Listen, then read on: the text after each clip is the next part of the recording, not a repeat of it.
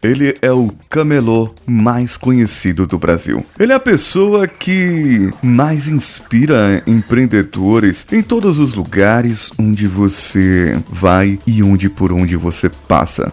Ele é um ícone da nossa televisão, mas na verdade, ele tem lá suas crenças limitantes. De quem estou falando? Vamos juntos. Você está ouvindo Coachcast Brasil. A sua dose diária de motivação.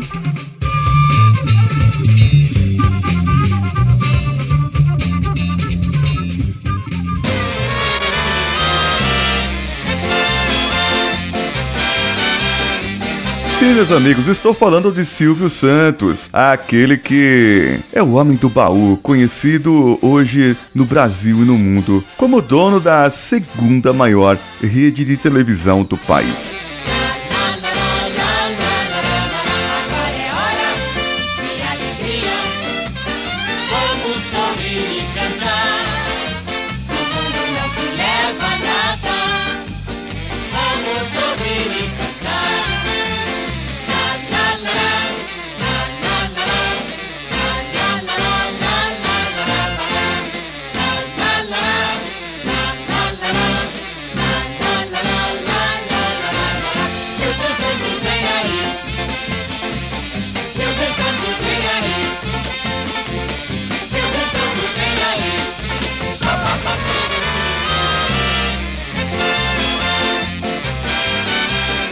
Ele que começou ali a sua carreira como camelô, mas o que ele começou a fazer é que ele sempre teve uma visão empreendedora. Ele sempre teve uma visão que podia mais, que ele alcançaria mais. Ele sempre teve a visão que tudo que estava ao seu redor ele poderia levar à sua comunicação, o seu jeito de falar, o seu jeito de ser. E o que acontece é que o Silvio Santos, o senhor Abravanel, ele começou lá sua vida como uma simples pessoa, um simples camelô, mas ele começava a ver as coisas de uma maneira diferente. Antigamente, quando tinha aquela barca que ia de Rio de Janeiro até Niterói, Silvio Santos trabalhava ali e ele teve uma supimpa ideia. Falou o seguinte: ah, que tal se colocarmos aqui essas caixas de som para que outras pessoas pudessem anunciar? E ele mesmo colocava músicas e fazia os anúncios para que as pessoas pudessem,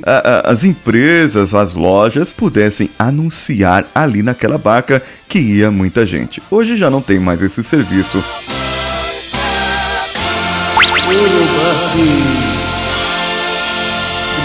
Ah, quando você for a São Paulo, você procura o meu irmão, o Manuel, Manuel de Nóbrega.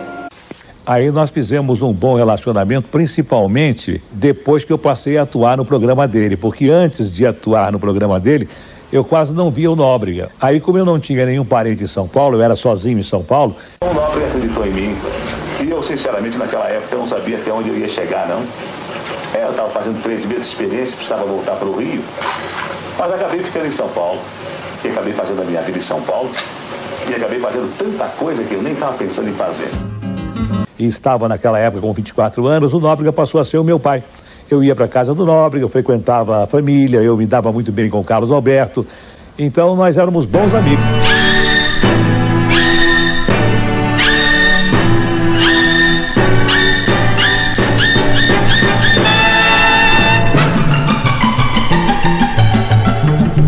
Silvio Santos, depois de um tempo, ele começou e teve a ideia, é, na verdade, caiu no colo dele, ele roubou, ele pegou. Alguns contam isso. Manuel de Nóbrega, que é o pai do Carlos Alberto de Nóbrega, aquele que a gente, daquelas risadas maravilhosas, o melhor ser para se contar piadas. O melhor ser, porque ele ri de qualquer coisa ali, né? E o pai dele, Manuel de Nóbrega, que parece que tem a mesma risada. Você vendo as fotos assim, eles são muito parecidos. Ele fundou o Carne do baú, só que parece que ele teve uma situação complicada financeiramente e o Silvio Santos, ele se aproveitou e, digamos, comprou ali por um por um valor melhor, mais baratinho e começou a fazer o baú da felicidade. O baú era um carnê onde as pessoas pegavam ali e trocavam, pagavam por mês como se fosse um consórcio hoje. Elas pagavam por mês e trocavam no final do ano por um produto, os produtos do carnê do baú. Por isso ele é conhecido como Homem do Baú, claro. Exatamente, o Silvio salvou o baú.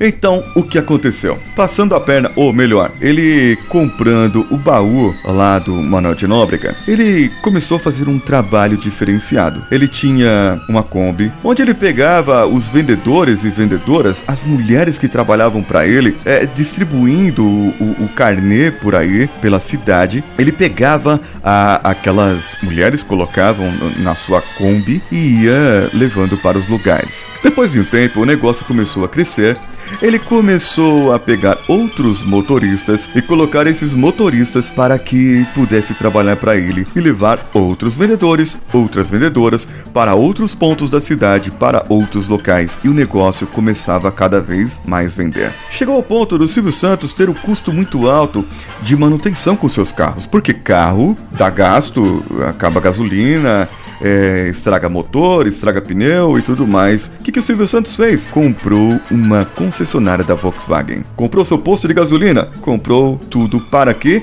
para que ele pudesse sustentar o seu próprio negócio. O seu próprio negócio começou a ficar autossustentável e começou a gerar assim o grupo Silvio Santos um grupo de empresas, conglomerado de várias empresas, para que ele pudesse ter uma situação mais estabilizada. O Leandro deu aqui agora o grupo da, da Volkswagen que ele comprou, que o Silvio Santos comprou, foi a Vimave. Era, era esse o nome da concessionária, né?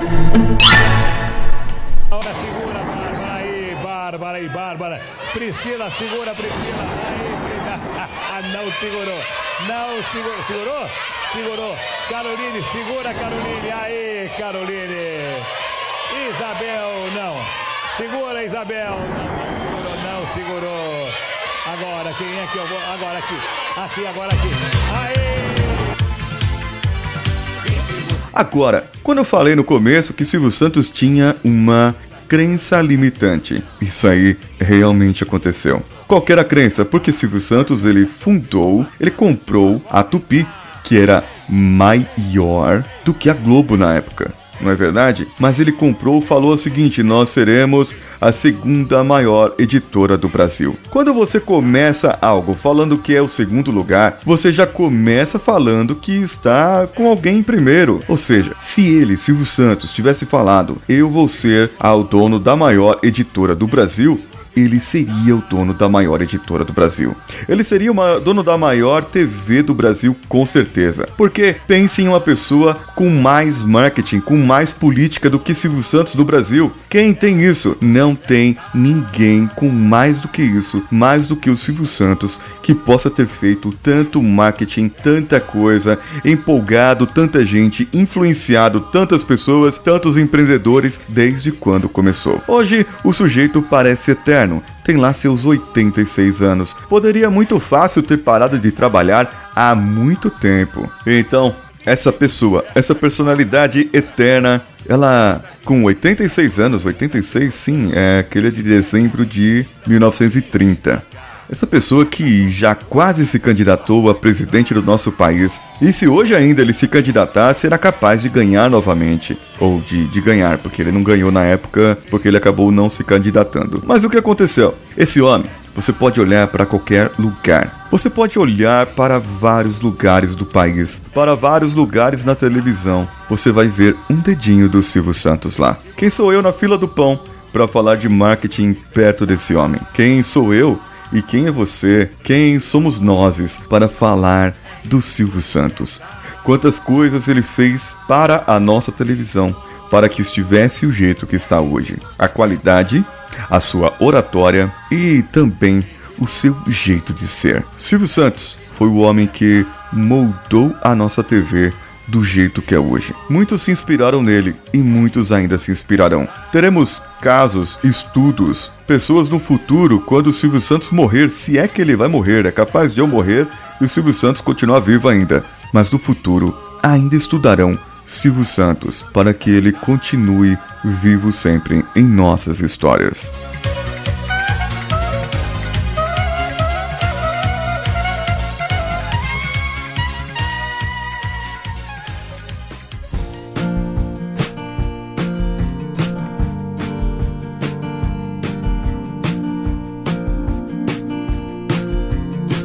Essa semana aqui gravando ao vivo do Instagram. Uh, não pelo Instagram, mas com o pessoal do Instagram assistindo aqui.